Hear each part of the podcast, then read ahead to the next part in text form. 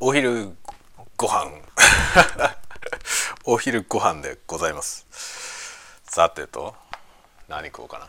あのねあの結局朝ねガソリン入れに行ってどどうしようかなみたいな。お昼どうしようかなみたいなこと言ってましたけど帰ってきました。微妙だなと思って。あのねガソリンスタンドの近くにマクドナルドがあるんだけどこの間あのマクドナルドでねあの抜け駆けとか言ってツイートした時ありましたけどね。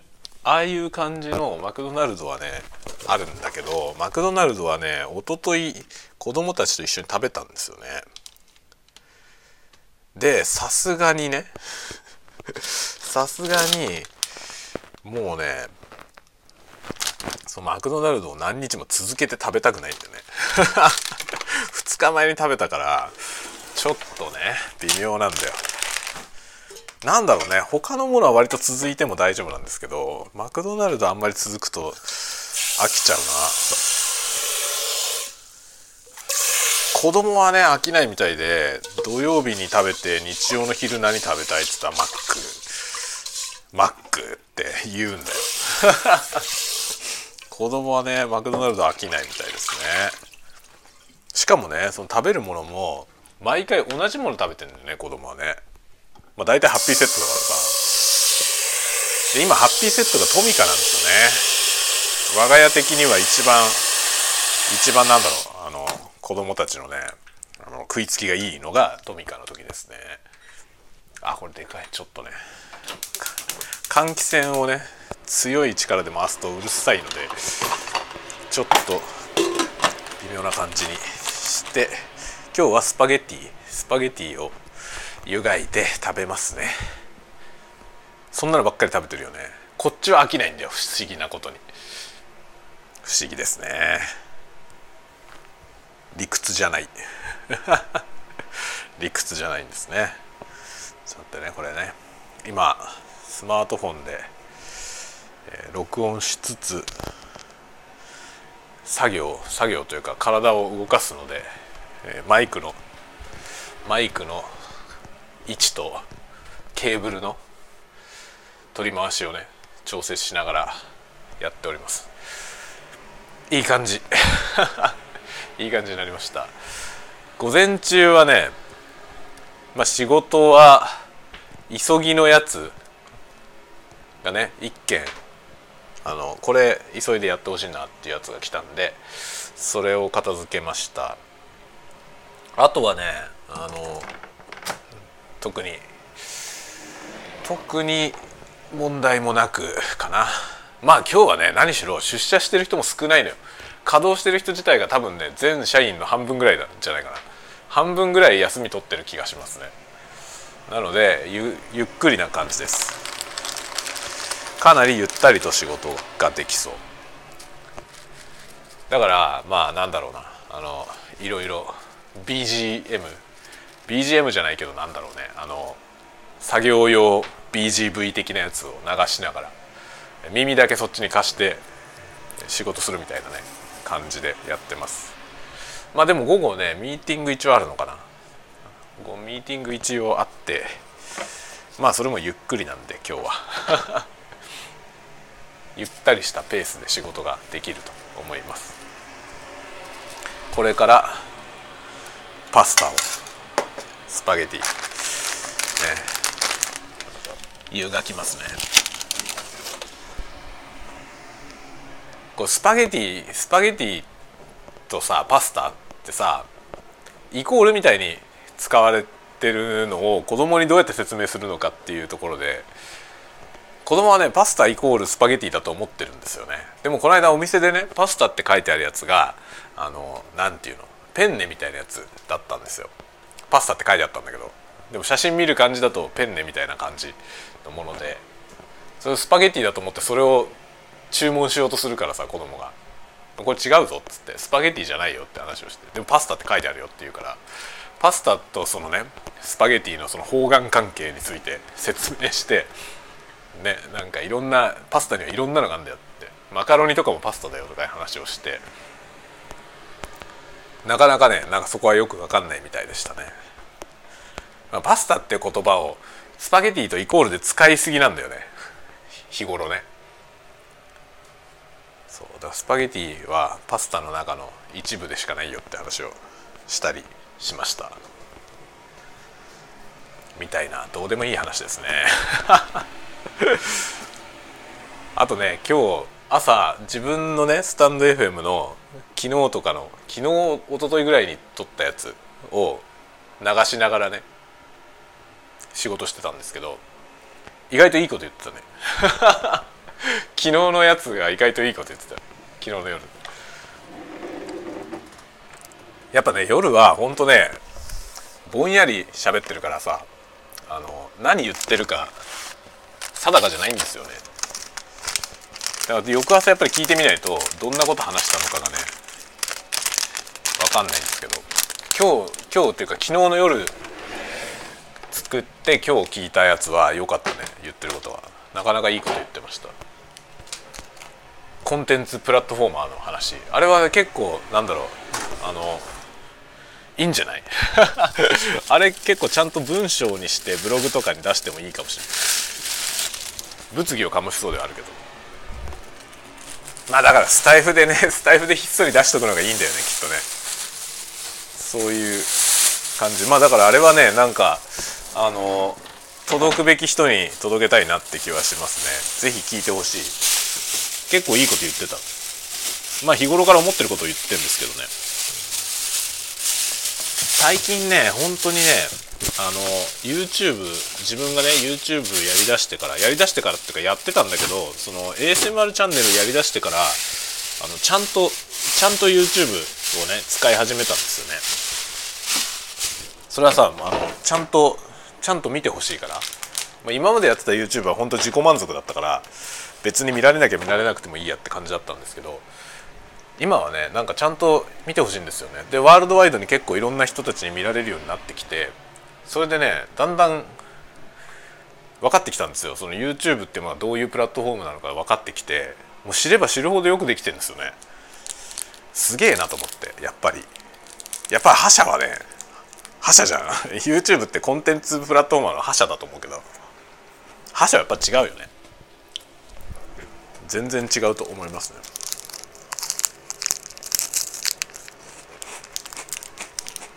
今ねあのお湯を沸かしてんだけどそれを待つ間待ちきれなくてお菓子を食べてる。こういうのよくないよ。こういうのがよくない。分かってるよ。分かってるけど食べてる。このねなんだっけこれ。ルマンド。ルマンド美味しいよね。ルマンドのアイスクリームあるの知ってますか？食べたことないんだけど。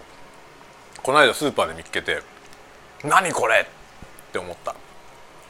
思ったら買えって話なんだけど。思って終わりました。ちょっと今度買ってみようと思ってる。このさスパゲティ食べようと思ってお湯沸かしてる間ってみんなどうする？めちゃくちゃなんかさ口寂しくていろんなもの食べちゃうのどうやってますかね黙って待ってられる？みんなこのこの時間黙って待ってられます？僕全然待ってられなくてさこの間にいろいろね口寂しくていろんなことしちゃうんだよね。これ今日までの R1 とかあったから飲もうとかさ。これ R1 とか今から飲むわけですよ。知ってる？R1 明治のあの乳酸菌飲料。これね宅配で持ってきてくれる瓶入りのやつがねあのスーパーに売ってるちっちゃいペットボトルのやつと明らかに味が違うのよ、まあ、宅配専用って書いてあるんですけどねこの商品は。これね圧倒的に美味しい。あこっちの方が絶対美味しいじゃんと思った最初。あとあのヤクルトもそうなんだよね。ヤクルトもスーパーに売ってるんだけどさあのヤクルト訪問販売みたいなやつあるじゃない。あれで持ってくるやつってスーパーで売ってるやつより美味しいのよね。だからあれは割高なんだけどね。買う価値があるあるよ。わざわざ来てくれるから買っちゃうんだけどさ。まあでも最近オフィスに出なくなったから全然買わなくなりました。この R1 はね宅配で来るからさ買ってるけどね。ヤクルトは個人宅には来ないよね。来るのかな？どうなんだろう。ヤクルト来ないからさ。だからいつもこの R1 を R1 はねでもヤクルトみたいに来て欲し欲しかったら買うとかじゃないんだよね。契約になっちゃってもうね自然に届くんですよ。今大量に余ってるわ。全然誰も飲まなくて。でこれ意外とさその賞味期限が短いからね早く飲まなきゃいけないんだよね。今何本あんだこれ。バッと見ても15本ぐらいあんだよ15本ぐらいね飲んでない R1 があんのよ。どうしよう。で明日からさちょっと出かけたりするとね。明日からじゃない今日からだ。今晩から行って2泊。明後日帰ってくる。水曜日に戻ってくる。っていう感じですね。R1 大変だな。どうしよう。飲まなきゃいけないです。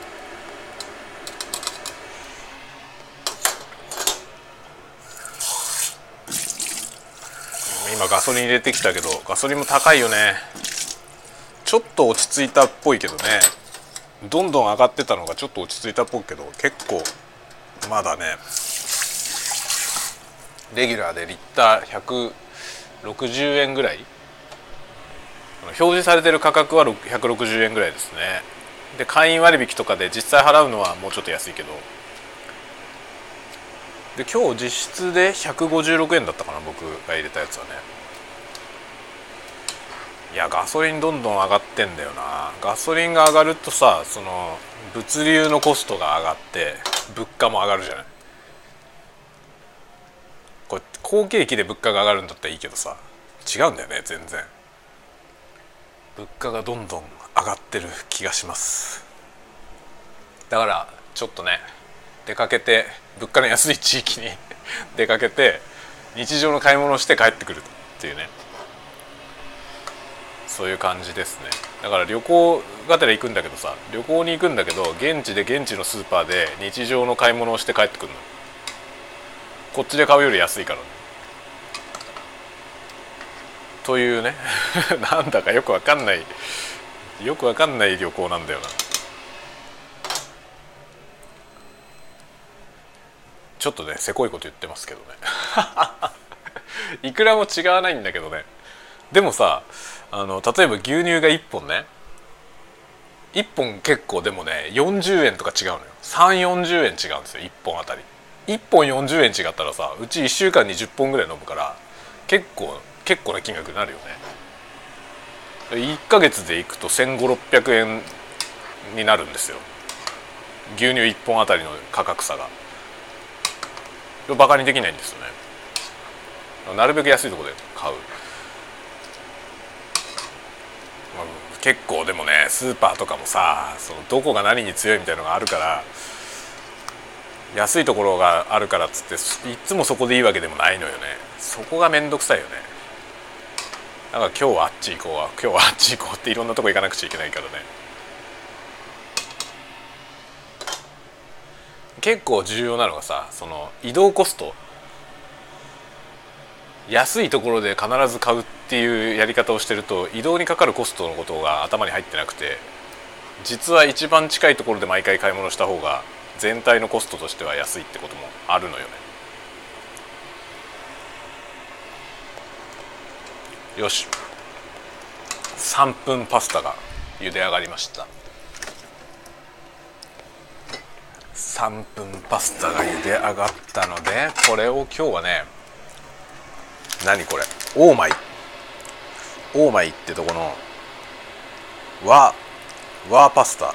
パスタ好きのためのがっつりにんにくバターガリバタ醤油。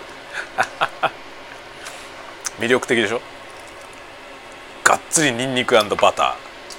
食欲をそそりますよね。なんだろうこのにんにくとバターのコンボ。やばいよね。スーパーコンボですね。ホブスとデッカードみたいな。この間さあの僕全然知らなかったんですけどワイルドスピードのね急にワイルドスピードの話になってごめんね。あのワイルドスピードにさあのジェットブレイクっていうね作品一番新しいやつ今のところ公開されてる中で一番新しい作品だと思うけどそのジェットブレイクにあの主人公のさドミニクの弟が出てきたんですよ。ジェイコブってやつ。でそのジェイコブの俳優さんがね僕全然知らない人だったんですけどこの間ねドウェイン・ジョンソンのあのレスラー時代のさザ・ロックって言ってレスリングやってたあの人プロレスラーだったんですけどそのねプロレスラー時代のやつ見てたらドウェイン・ジョンソンとタッグ組んで戦ってた人がねどう見てもなんかジェイコブなんだよ。それでうちの子供がさ「この人ってジェイコブの人じゃない?」って言って言っててさで僕もそう思ったのよね。どう見ても似てるよねっつって。それで調べてみたら本当にそうだったんですよ。なんだよっていうねドウェイン・ジョンソンとタッグ組んでるじゃん。っていうね驚きがありました。まあ、確かにねあのジェイコブの人のあのマッチョぶりもやばいんだよね。筋肉が普通じゃないからさ腕とかあまりにも太すぎてどうなってんじゃと思うぐらいの腕なんですけどそういう人がね実はそのドウェイン・ジョンソンと一緒にプロレスやってた人だったジェットブレイクにはドウェイン・ジョンソンも出てたたっけ？あれドウェイン・ジョンソン出てなかったのか？ジェットブレイク。忘れたな。もう出ないらしいですよねドウェイン・ジョンソンは。なんか揉めちゃって。ドミニクとも揉めて。ドミニクじゃねえや。なんだっけ？ビン・ディーゼル。ドミニクの役のね。ビン・ディーゼルと揉めて。もう出ないですよね。でもそのなんちゅう人だっけ？あの人。忘れたけどさ。ジェイコブの人は。ジェイコブの人はなんか自分はなんかジェイコブまだやりたいって。言ってるみたいね。だから出てくるかもしれませんよね。なんかあのドウェイン・ジョンソン出ないから代わりにあのあの人アクアマンの人が出るみたいな話聞いたよ。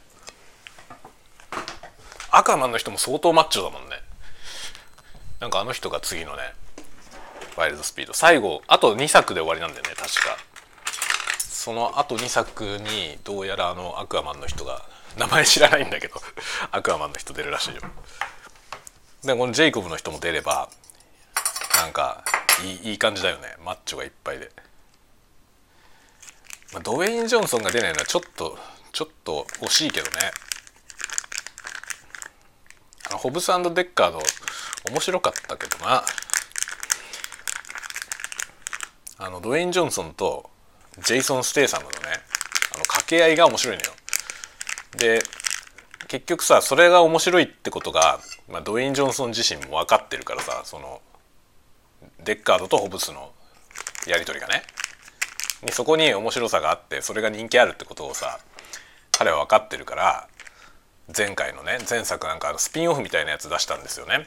日本のタイトルで「スーパーコンボ」っていうやつ。さっきのねスーパーコンボからここに来たのよ話が。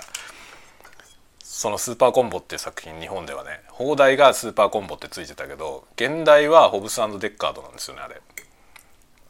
でそのホブスとデッカードのやり取りをさ見せるためのまあっていうかそれが面白いからそこだけ取り出したような映画を作ったんだけどあれがどうやらドミニクと揉めるきっかけになったんですよ。ドミニクじゃねえや。ビン・ディーゼル。ビン・ディーゼルとね揉めるきっかけになったんで、ね、勝手にやれやそれは揉めるよね。どう考えてもワイルドスピードなわけでさワイルドスピードのキャラクタースピンオフをそのビン・ディーゼルに黙って作ったらダメだろっていうのはあるよね。で結局そこで揉めたわけでしょあれ。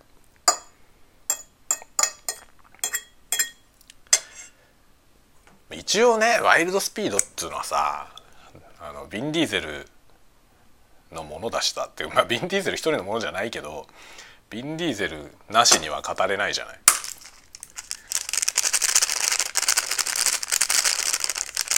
それをねなんかどっちが悪いのっつったら僕はなんかねドウェイン・ジョンソンが悪いんじゃねえのって気がするんだよな。若干。ただその後のねその揉めた後の振る舞いに関してはビン・ディーゼルが汚ねえのは そその通りだと思うのよね。そうなんかね。本当に。まあでもビン・ディーゼルもさそそこまで揉めなきゃよかったんだよね。別にさそのそれによって自分がなんか損なわれたわけじゃないんだから、まあ、勝手に勝手にねそのドウェイン・ジョンソンが金儲けしたのは間違いない。よ間違いないけどさ。でもそれによって別にビン・ディーゼルあんまりあんまりこう不利益を被ってないというかさ。彼はその作品に出てないというだけでみんな出てないから他のファミリー。みんな出てないからさあれで別に良かったんじゃないの。スピンオフとして別にあれはあれでいいってことでよかったんじゃないのってちょっと思うんだよね。それは許せなかったんでしょきっと。で結局さ許せなかったんだで許せないでさもうおめえは許さねえって態度でいりゃいいと思うんですよねビン・ディーゼルもずっとね。だけどホブス人気あるからさ出てほしいわけですよね。じゃあじゃあそんなに怒んなきゃよかったんじゃないって思うのよ。結局だから今はなんかビン・ディーゼル側が出てくれって頼んでる状態ですよね。だけどもう絶対出ないっつってもう折れないから出ないと思うけど。なんかみっともないことになったよなっていう。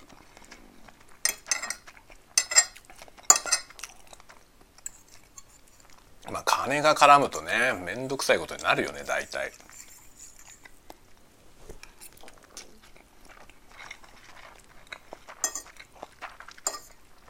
あの辺の世界なんてもうさな我々の常識からするとさ4桁とか5桁ぐらいでかい話じゃん。もうさ別によくねと思うんだけどね。そういう巨大巨大な富のある世界でさ多少なんかあってもさ別にビビたるもんじゃないのっていう気はするんだけどな。そのくらい多めに見ればって思うんだけどやっぱ金が絡むとみんな人はうるさいんだよね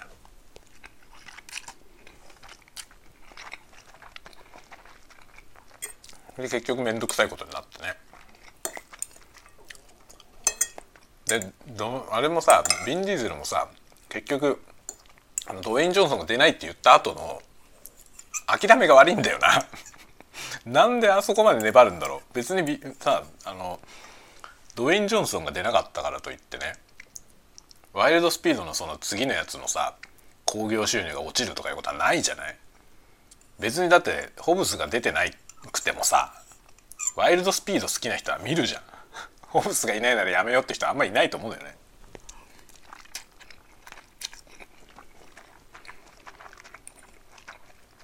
ドウェイン・ジョンソンのファンの人は見ないと思うけどドウェイン・ジョンソンが出てなきゃ別に。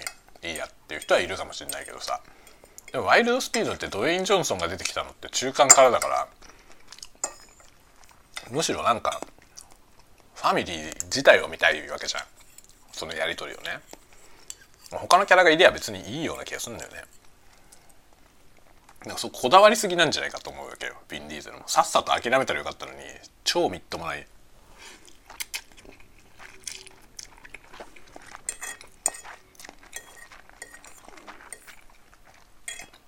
だかビン・ディーゼルがみっともないからそのドウェイン・ジョンソン側の肩を持つ人が増えちゃったけど最初になんかチョンボしたのはさ ドウェイン・ジョンソンだと思うんだよな。あのホブサンド・デッカーのを作ったことがあれはねなんかチョンボな気がするんだよ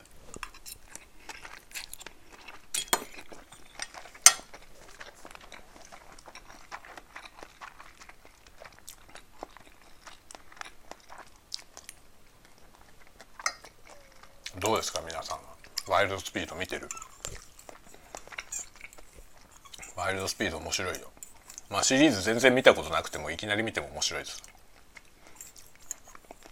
僕はねあのタイリース・ギブソンっていう俳優が演じてるローマンってキャラが好きなんですよね。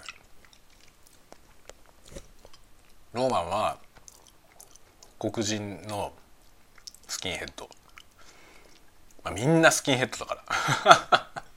ヴィン・ディーゼルもスキンヘッドだしドウェイン・ジョンソンもスキンヘッドでしょ。ローマンもローマンはタイリス・ギブソンもスキンヘッド。あとあの人ジェイソン・ステイサム。ジェイソン・ステイサムはスキンヘッドじゃなくてハゲ。ジェイソン・ステイサムのあれはスキンヘッドじゃないよね。ハゲだよね。かっこいいよね。かっこいいハゲばっかり出てくるから、まあ、子供がさハゲにしたいって言うわけよ。そうよね。だからなんだろう。ワイルドスピードさハゲの人はさワイルドスピード見たらいいのよ。かっこいいハゲ。まああの映画見るとハゲは全然なんかマイナスじゃないと思うよね。全員ハゲだからね。全員は言い過ぎだけど主力のかっこいいやつらはみんなハゲですよ。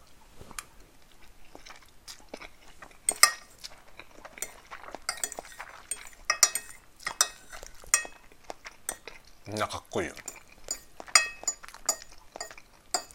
僕はそのタイリース・ギブソンが好きなのとあとねあの人カート・ラッセル。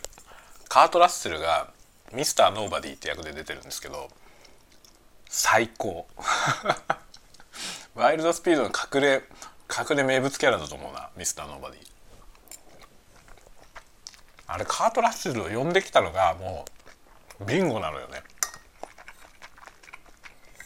キャスティングの勝利だと思うあれは。めちゃくちゃ面白い。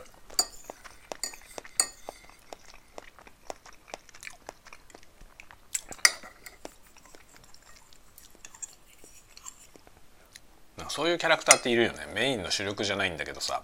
この人がいないと始まんないみたいな。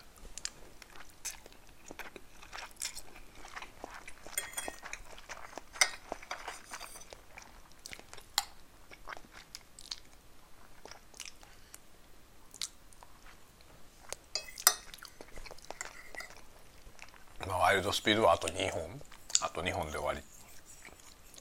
まあみんな年取ってきたからね。そのぐらいがいいとこですよね。だんだん辛くなってくるよね。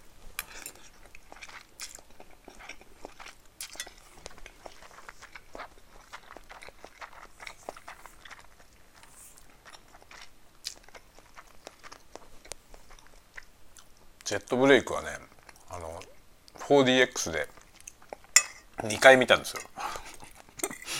子供と一緒に。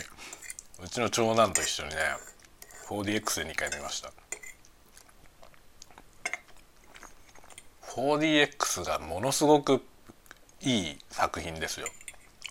ワイルドスピードみたいなやつで 4DX 体験するのがいいよね。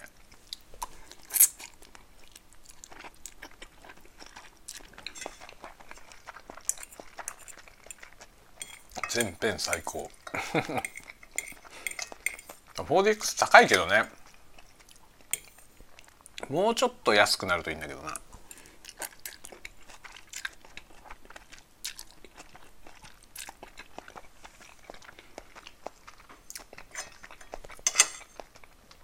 多分 4DX ってさ劇場自体はあんまり大きくできないからあの集客がね1回に入れられるお客さんの数が限られてるんでどうしても単価を上げざるを得ないんだろうね。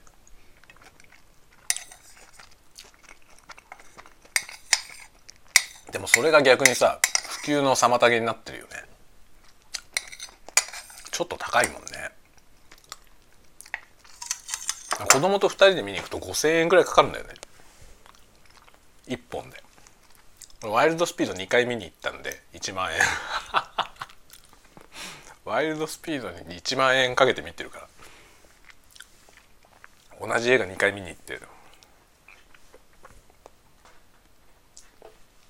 まあ何回見ても面白いからね、まあ、子供の映画体験ってさまあかなり親に左右されるじゃない。大事だよね。と思うんですよね。どうですか皆さん。お子さんがいる方は子供にどういう映画を見せるか。まあ映画館でね。家で見るのとはまた違うじゃない映画館ってさ。その映画館体験をどういう映画でさせるのかっていうのはかなりねその親の影響があるでしょう。だから親がさ映画館に行く習慣が全然ない人だったりすると子供も映画館に行ったことない子がいっぱいいるよね。4DX とかさそういうの、まあ、3D はねちょっとそのある程度成長するまで見ない方がいいとか言うじゃない？13歳以下はなんか見せない方がいいとか言うでしょ？だからまあ 4DX はあの立体じゃない 4DX ならね大丈夫だからね。でそういうのもなんかそういうものにこう金払って見に行くっていう習慣のない親だとさ子供はそういうの体験できないままになっちゃうじゃん。映画とかもなんかどういうタイミングで映画に触れるのかっていうのってやっぱり親がどういう映画見てるかによるよね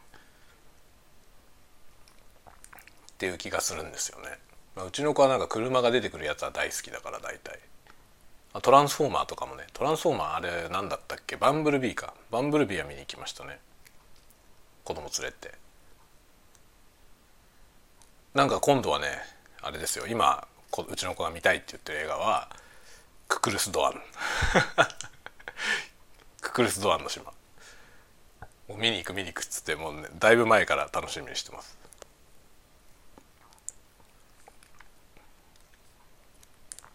スレッガーローが好きだかもね。スレッガーさん出てくるしあと開始伝が好きですね。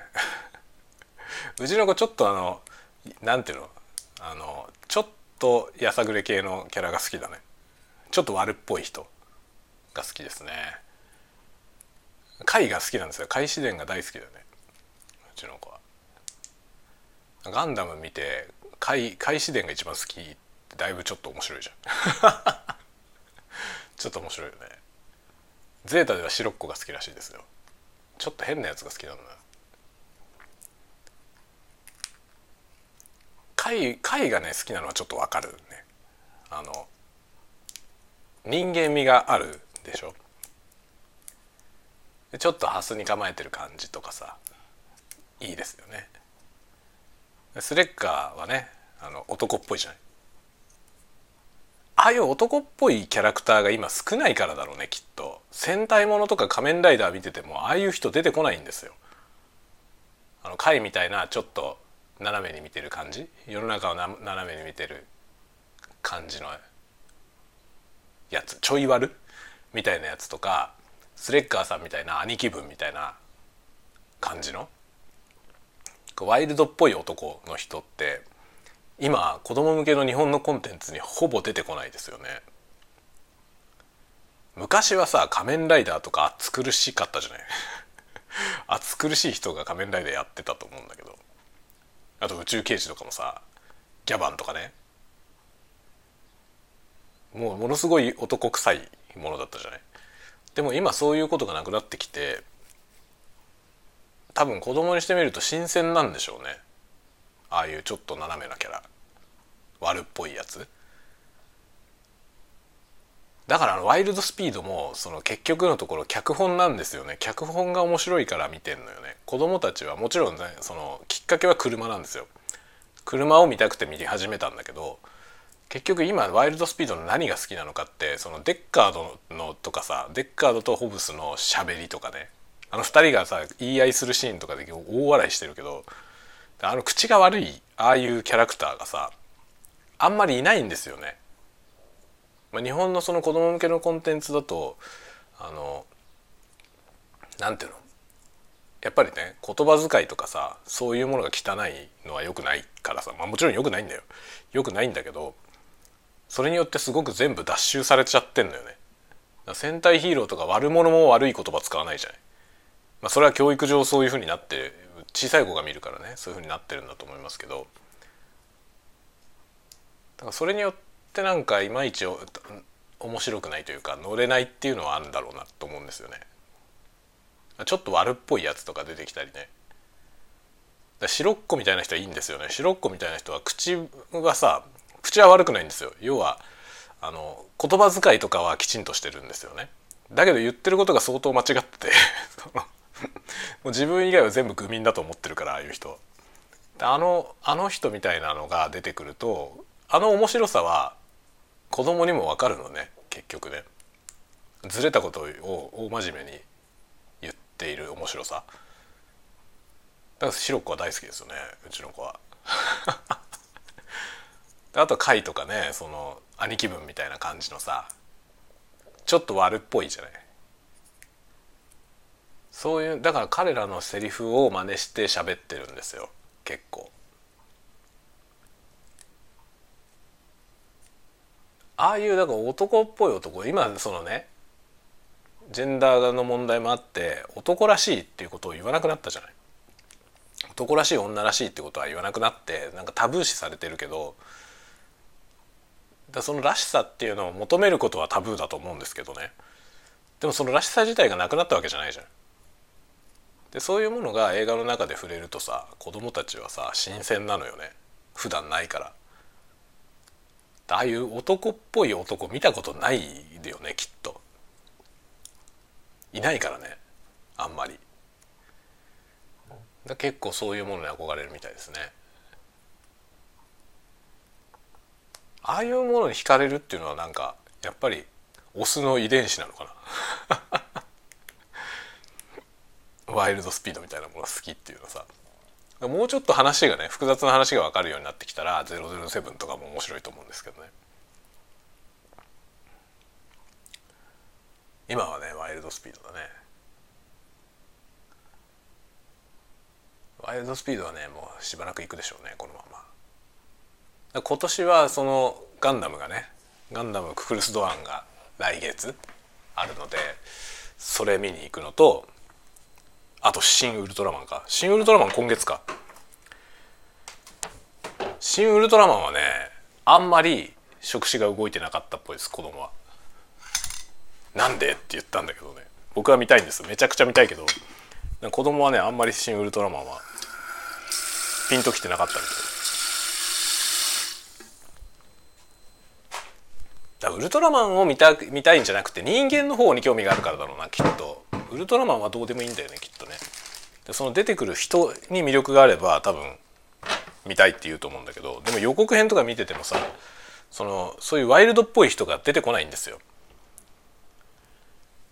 だからあの初代のウルトラマンの時の嵐隊員みたいな人がいればね嵐隊員とか入れ隊員はすごい子供受けがいいと思うんですよ。男の子はああいう人好きよね。だああいう人が予告に登場すればちょっとこう触手が動くんだろうけど、まあ、予告もいたって普通のいわゆるあの「シン・ゴジラ」と同じような感じの人々しか出てこないからさ。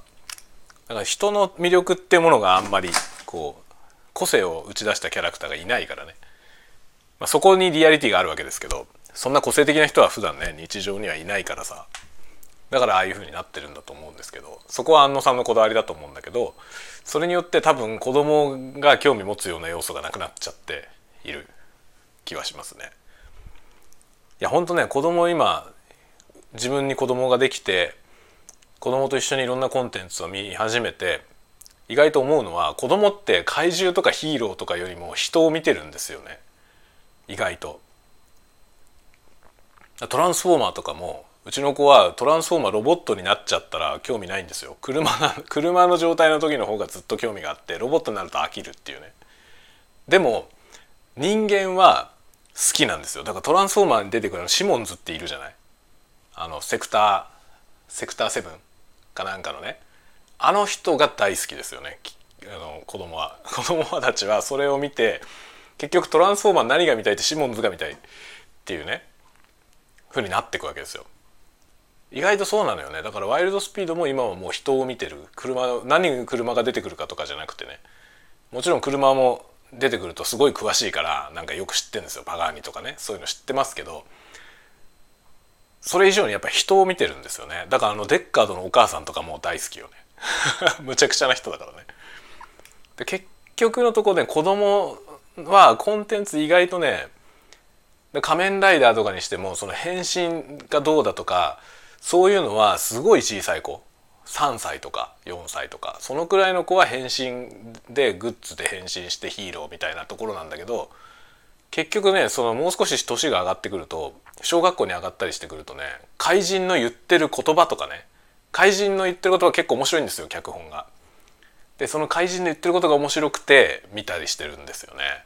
まあ、変身とかどうでもいいんですよ。だからそのヒーローとかそのバトルの部分ってそこが重要だと思って大人は作ってるんですけどそうじゃないのよね実はね。子供たちはそこはあんまり見てないっていうことがだんだん分かってきましたね。僕それは意外だった本当に。だから合体ヒーローはね合体ロボットは合体シーンとかが見たくて見てんだと思ってたけど違うんですよね。そんなところに興味はないんですよ子供は。意外と。そんなとこじゃないところを結構しっかり見てる。